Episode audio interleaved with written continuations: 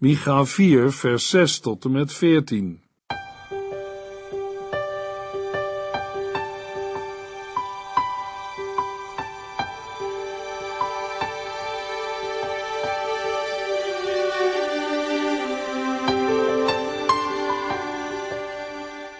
Hartelijk welkom bij De Bijbel Door.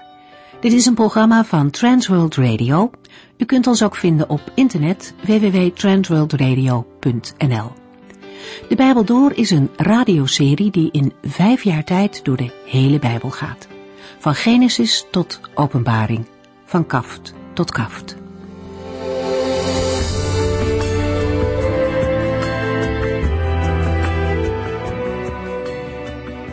We lezen in het Bijbelboek Micha dat het helemaal mis was in Israël wat geloof betreft.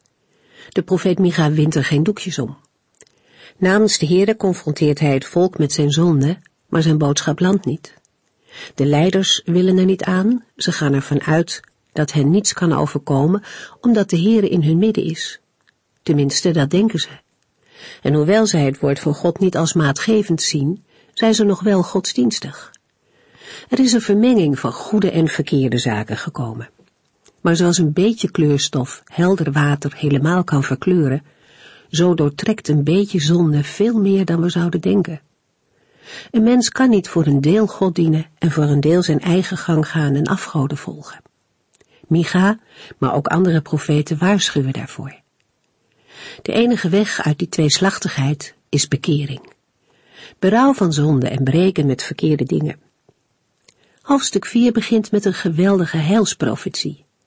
Mensen uit veel landen zullen optrekken naar Jeruzalem om daar de Here te aanbidden. Het zal een tijd van vrede zijn op aarde. En wat is het bemoedigend om deze woorden te lezen, want het oordeel van de Here is niet het einde. Daardoorheen schept hij iets nieuws. Er komt een nieuwe dag na de nacht. En deze profetie past bij verschillende tijden.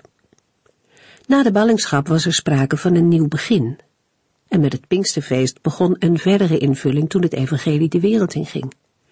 Maar ook wij wachten nog op een volledige vervulling, wanneer de Heere zijn rijk van vrede zal vestigen. Dat kan nu soms nog ver weg lijken, maar we mogen er wel naar blijven uitkijken. Want geen enkele belofte van de Heere zal onvervuld blijven. De oordelen komen, God zal recht spreken, maar daarmee zal de Heere ook reinigen en komt er een nieuwe tijd. De Heere zal zijn werk afmaken. In dat vooruitzicht mogen wij vandaag, net als Micha zeggen, daarom zullen wij de Heere onze God voor altijd volgen, ook al aanbidden de volken rondom ons afgoden. We lezen verder in Micha 4 vanaf vers 6.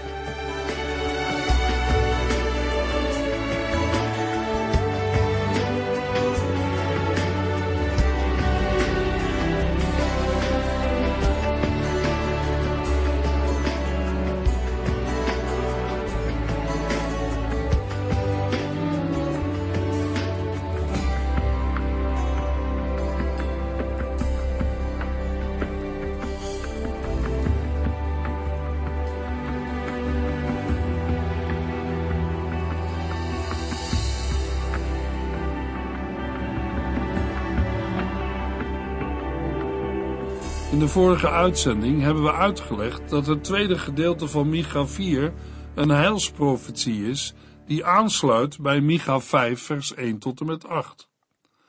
Micha voorzegt het komende vrederijk, waarin de Heere de hele wereld zal regeren, dwars door het oordeel van de verwoesting van Jeruzalem en de wegvoering van het volk van Juda in ballingschap heen.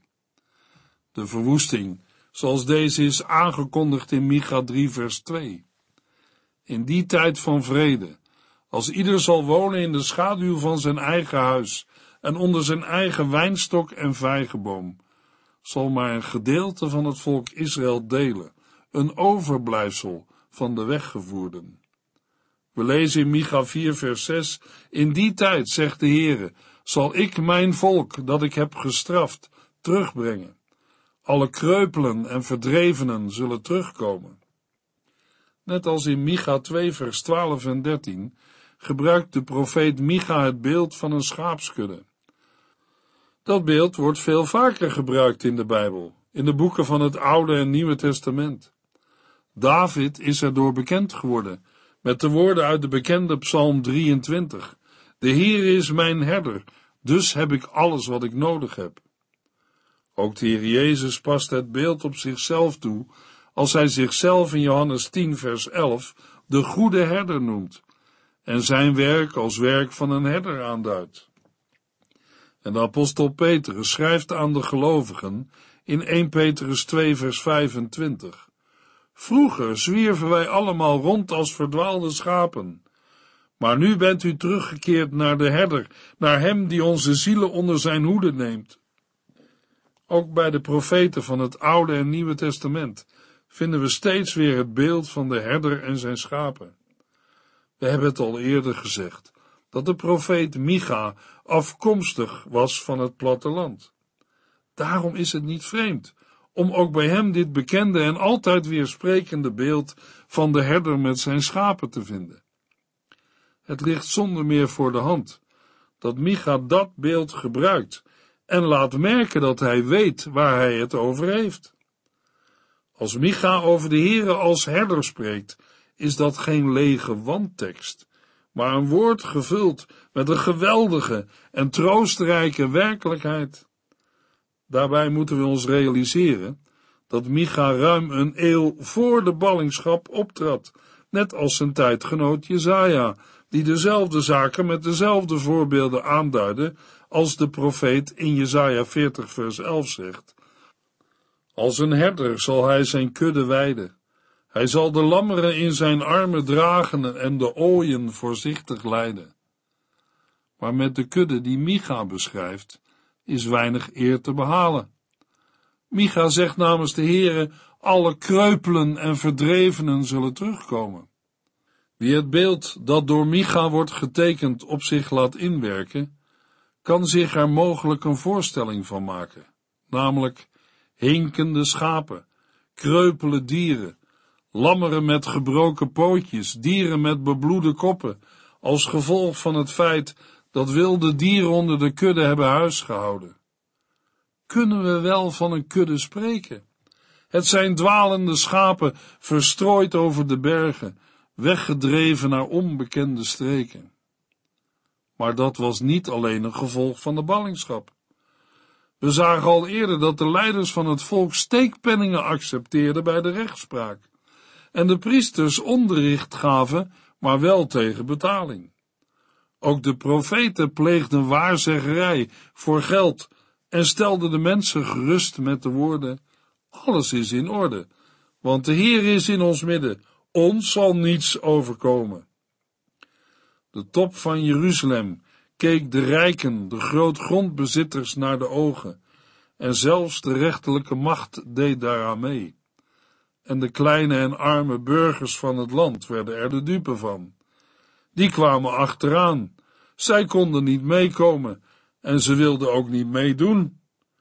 Maar zij werden wel met de anderen getroffen door het geweld van de Babylonische legers, die Juda en Jeruzalem binnenvielen. Daarom zit er ook iets dubbels in de aanduidingen van vers 6 en 7. We lezen de woorden nog een keer.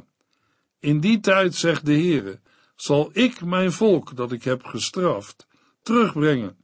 Alle kreupelen en verdrevenen zullen terugkomen. De kreupelen zal ik sparen, en van de verdrevenen zal ik weer een sterk en machtig volk maken, en ik zal voor eeuwig hun koning zijn op de berg Sion. Eerst waren de Israëlieten slachtoffer van de corrupte leiders in Juda, die met God geen rekening hielden. Dat was vooral het geval in de dagen van Micha. Daarna werden ze ook getroffen door de oordelen van de Here ten tijde van de Babylonische ballingschap, al was dat pas een eeuw later het geval. Wij zouden zeggen, het zijn de mensen die altijd in het hoekje zitten waar de klappen vallen. Een mens zou er moedeloos van worden. Maar nu, in Micha 4 vers 6 tot en met 8, mag de profeet verkondigen dat juist voor hen de heilstijd, de tijd van vrede zal aanbreken. De Heere zal als de goede herder van de kudde, juist de achterblijvers en hen die achterop dreigden te komen opzoeken, verzamelen en terugbrengen. De Heere heeft hen gestraft. De Heere zegt in vers 6, in die tijd zal ik mijn volk, dat ik heb gestraft, terugbrengen. En juist zij buigen dan nederig het hoofd en beleiden dat de Heere rechtvaardig is in zijn oordelen en dat ze hebben gezondigd. Zij zagen de oordelen al aankomen, omdat ze begrepen, dit kan zo nooit goed gaan. Maar de God van Israël zegt in vers 7, de kreupelen zal ik sparen, en van de verdrevenen zal ik weer een sterk en machtig volk maken, en ik zal voor eeuwig hun koning zijn op de berg Sion. Laten wij het ons proberen voor te stellen. Een verdreven en kreupele kudde, die weer door de Heere tot een sterk en machtig volk zal worden gemaakt. Daarvan was in de tijd van Micha nog niets te zien. En dat kan ook maar op één manier, door de Heere zelf. Doordat de Israëlieten een machtige herder hebben, die zijn leven voor hen geeft en garandeert dat niemand hen uit zijn vaders hand kan roven. De Heer Jezus zegt in Johannes 10 vers 29, wat mijn vader mij gegeven heeft, gaat alles te boven. En niemand kan iets roven uit de hand van mijn vader. Ik en de vader zijn één. In Jesaja 49, vers 16 en 17 zegt de Heer: Kijk maar, ik heb uw naam in mijn handpalm gekerfd. De verwoeste muren van Jeruzalem staan mij voortdurend voor ogen. Uw herbouwers zullen binnenkort komen en alle wegjagen die u verwoesten. Micha zegt in de naam van de Heere, de kreupelen zal ik sparen, en van de verdrevenen zal ik weer een sterk en machtig volk maken, en ik zal voor eeuwig hun koning zijn op de berg Sion. Vers 7 spreekt van de Heere als koning op de berg Sion, voor eeuwig. Daarbij is geen verdere uitleg nodig. Het mag duidelijk zijn dat de Heer in de woorden van de profeet Micha de komst van zijn zoon voorzegt. Immers de Heer Jezus Christus is de goede herder, ook en vooral van het volk Israël. Wij zien de schapen voor ons, die hij verzamelt tijdens zijn leven op aarde, en ook na Pinksteren. Om het met woorden van de apostel Paulus te zeggen, uit 1 Corinthiërs 1 vers 25 tot en met 31. Want het dwaze van God is wijzer dan de mensen kunnen bedenken. En het zwakke van God heeft meer kracht dan de mensen. Kijk maar eens naar uzelf, vrienden. Naar de mens gesproken zijn er onder u niet veel grote denkers, niet veel invloedrijke en vooraanstaande personen. Toch heeft God u geroepen. God heeft juist wat voor de wereld dwaas is uitgekozen om hen die zichzelf zo wijs vinden terecht te wijzen. Hij heeft de zwakken van de wereld uitgekozen om de sterken te beschamen. God heeft het onaanzienlijke en verachtelijke van de wereld uitgekozen. Dat gebruikt hij om wat in de wereld belangrijk is buitenspel te zetten. Dus zal geen mens zich ooit voor God op iets kunnen beroemen. Dankzij God hebt u nu uw leven in Christus Jezus. Daardoor is Christus zelf wijsheid voor u geworden. Door hem staat u rechtvaardig tegenover God en hij heeft u apart gezet en bevrijd. Zo staat het ook in de boeken. Als iemand zich toch op iets wil beroemen, laat hij zich dan beroemen op de Heere.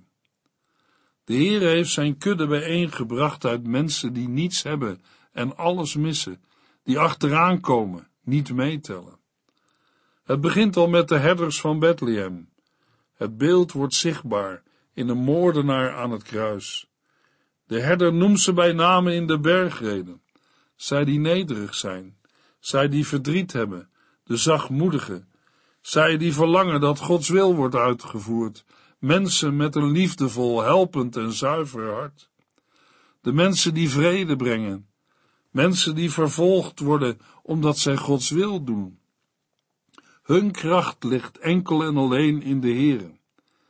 De Heer Jezus zegt in Lucas 19 vers 10, Ik, de mensenzoon, ben gekomen om afgedwaalde mensen te zoeken en te redden. Jezus Christus zoekt hen en hij vindt ze. ook de schapen uit zijn eigen volk Israël. Hij vergadert hen en brengt ze bijeen. Hij geeft zijn leven voor hen en hij waakt erover dat niemand van hen verloren gaat. Micha 4, vers 8. Jeruzalem, wachttoren van Gods volk. U zult uw koninklijke macht en heerschappij van vroeger weer terugkrijgen. Met het beeld van een wachttoren wordt in vers 8 nog eens uitgelegd dat de Heere waakt over zijn volk. In een andere vertaling lezen we, en gij, Migdal Eder, Ofel, der dochter Sions, tot u zal genaken en komen de heerschappij van voorheen, het koningschap der dochter van Jeruzalem. Het Hebreeuwse woord Migdal Eder betekent kuddetoren. Het beeld dat Micha gebruikt is een wachttoren van een schapenburcht. Daarmee wordt een toren bedoeld die soms werd gebouwd midden in een veld waar de schapen weiden om vanuit de toren de wacht te kunnen houden over de kudde. Het veld was tegelijk een plaats waar de schapen veiligheid konden vinden. Daarna lezen we dat Ofel der dochter Sions zo'n toren zal zijn. Maar Ofel is de aanduiding van de oude stad van David, die naar de Tempelberg ook de naam heeft gekregen van Sion. Kortom, Sion of Jeruzalem is Ofel, en Ofel is de wachttoren van Gods volk. Zij zal de vorige koninklijke macht en heerschappij van vroeger weer terugkrijgen.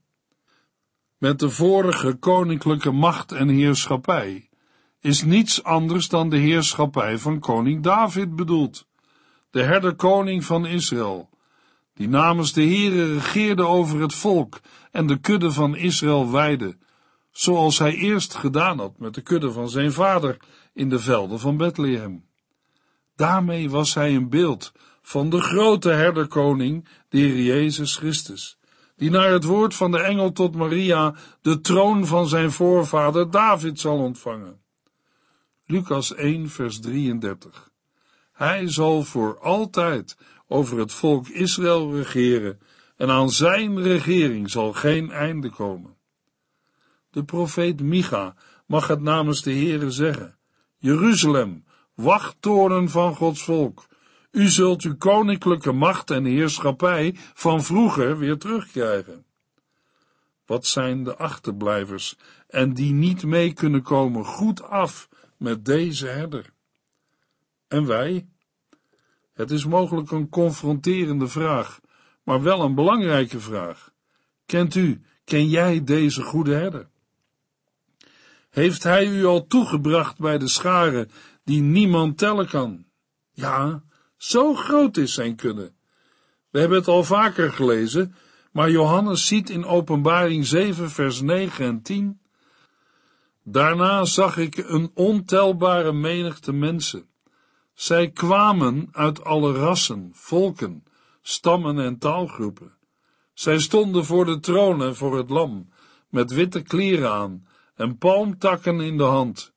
Ze riepen luid, onze redding komt van onze God, die op de troon zit, en van het lam. Waar vindt u, waar vind jij in deze wereld zo'n herder? Wat zou een groot wonder zijn als u en jij door Gods genade konden zeggen, de Heere is mijn herder. Met hem ontbreekt u niets. Zijn schapen mogen zich veilig weten, want de Heere houdt vanuit zijn wachttoren, zijn troon in de hemel, de wacht over zijn schapen. Hij waakt voor hun ziel en niet één ontglipt zijn oog. Ondertussen moeten we niet vergeten dat de nieuwe heilstijd voor Jeruzalem komt door het oordeel van de ballingschap heen. De geweldige beloften in de eerste acht versen zouden ons bijna doen vergeten dat er een oordeelsaankondiging aan vooraf gaat. U weet wel, de woorden uit Micha 3 vers 12, die in Jeruzalem zoveel indruk hebben gemaakt. Zo zelfs, dat oude wijze mannen het ruim een eeuw later, in de tijd van Jeremia, nog niet zijn vergeten. Toen hebben de mensen deze woorden niet naast zich neergelegd. Waarom zou je deze woorden naast je neerleggen? omdat je van mening bent dat het allemaal niet zo vaart zal lopen.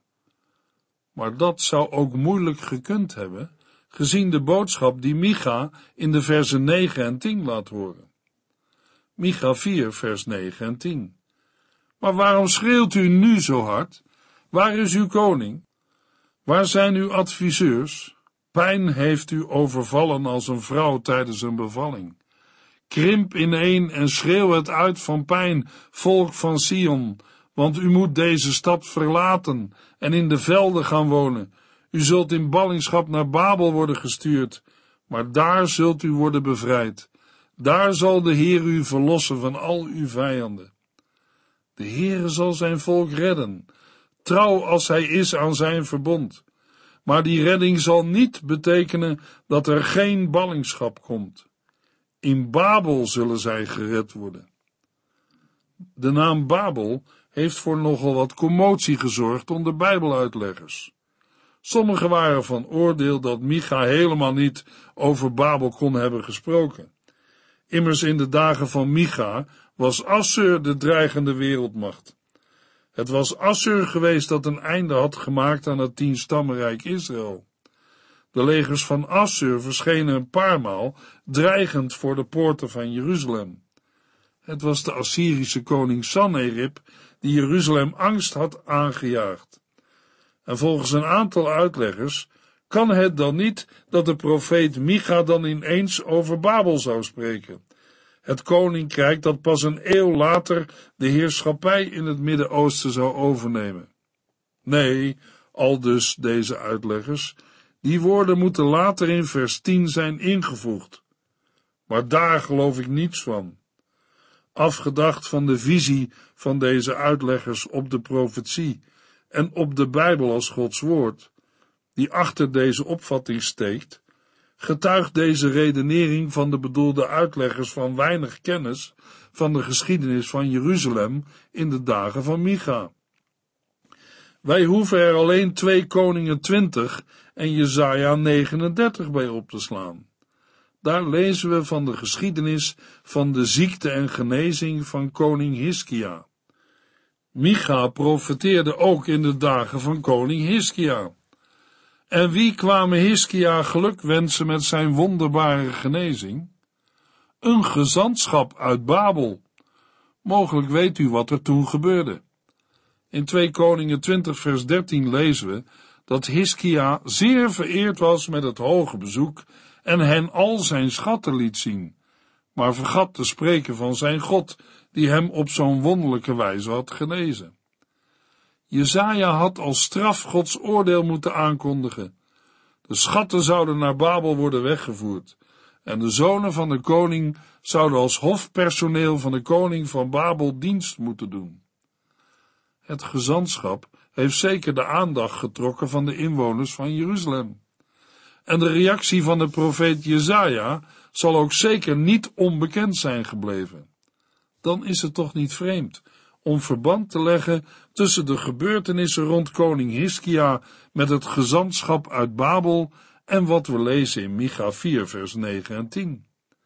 Het is in ieder geval minder vreemd dan te veronderstellen dat Micha de naam Babel nooit zou hebben genoemd, vooral niet omdat de profeet ook tijdens de regering van koning Hiskia is opgetreden. Juist tegen de achtergrond van de genoemde gebeurtenissen is het goed voor te stellen dat Micha, een tijdgenoot van Jezaja, deze woorden heeft gesproken. Maar wat betekenen de versen 9 en 10 dan in Micha 4? Het lijkt mij duidelijk, namelijk dat Jeruzalem inderdaad in ballingschap zal gaan. Het oordeel van de Heere staat vast. Ook de aangekondigde redding zal komen, maar door het oordeel heen. En wat er van het volk Israël overblijft, zal niet meer zijn dan een rest. Dat had ook de profeet Jezaja al aangekondigd. Dwars door de pijnlijke weg heen komt er iets nieuws. Het volk zal wel uit de stad worden weggevoerd, dakloos worden en als balling in Babel komen, maar daar zal het gered worden door de Heere, de God die zijn volk wel kastijdt, opvoedt en op de goede weg wil doen terugkeren, maar hen niet eeuwig in het verdriet laat. Tot tweemaal toe lazen we in vers 10: U zult in ballingschap naar Babel worden gestuurd, maar daar zult u worden bevrijd. Daar zal de Heere u verlossen van al uw vijanden. Want de Heere belooft: Jeruzalem, wachttoren van Gods volk, u zult uw koninklijke macht en heerschappij van vroeger weer terugkrijgen.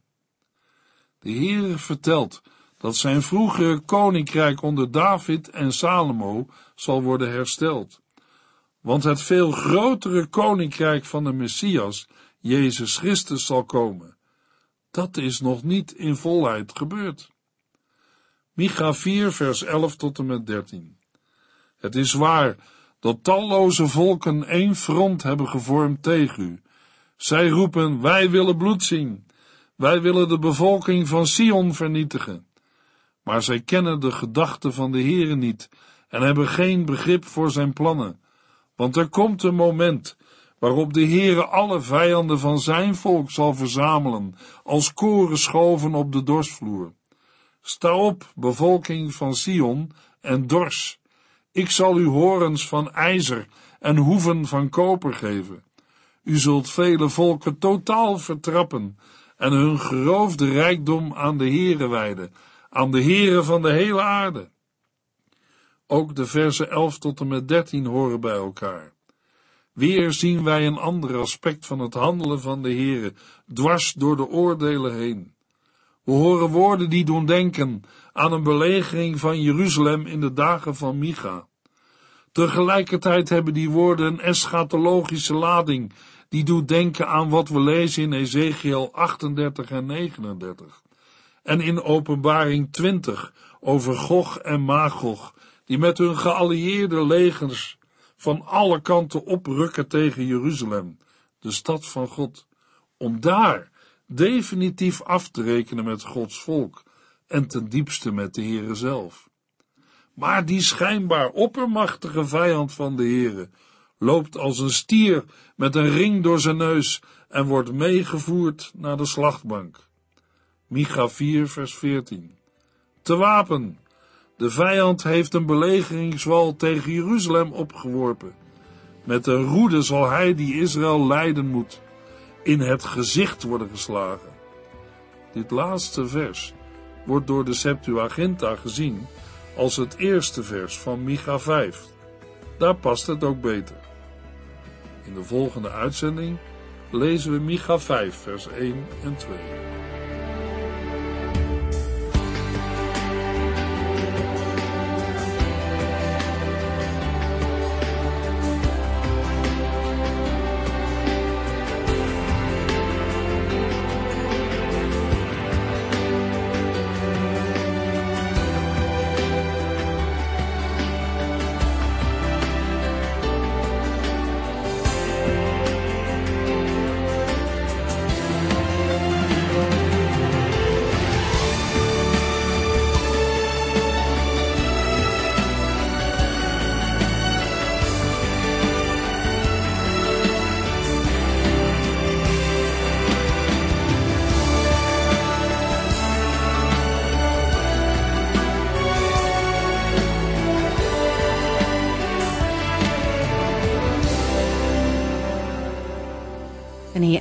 Deze aflevering van De Bijbel Door.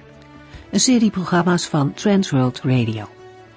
Wilt u ons iets vragen of meer weten? Dan kunt u altijd contact met ons opnemen. Bellen kan overdag met 0342 478432. Per post Transworld Radio. Postbus 371. Postcode 3770. Anton Johannes in Barneveld. En e-mailen kan ook. De Bijbel door at transworldradio.nl En natuurlijk ook via onze website transworldradio.nl Dit programma werd gepresenteerd door Cor Weda en Ike André. En namens iedereen die er nog meer aan meegewerkt heeft, graag tot de volgende keer.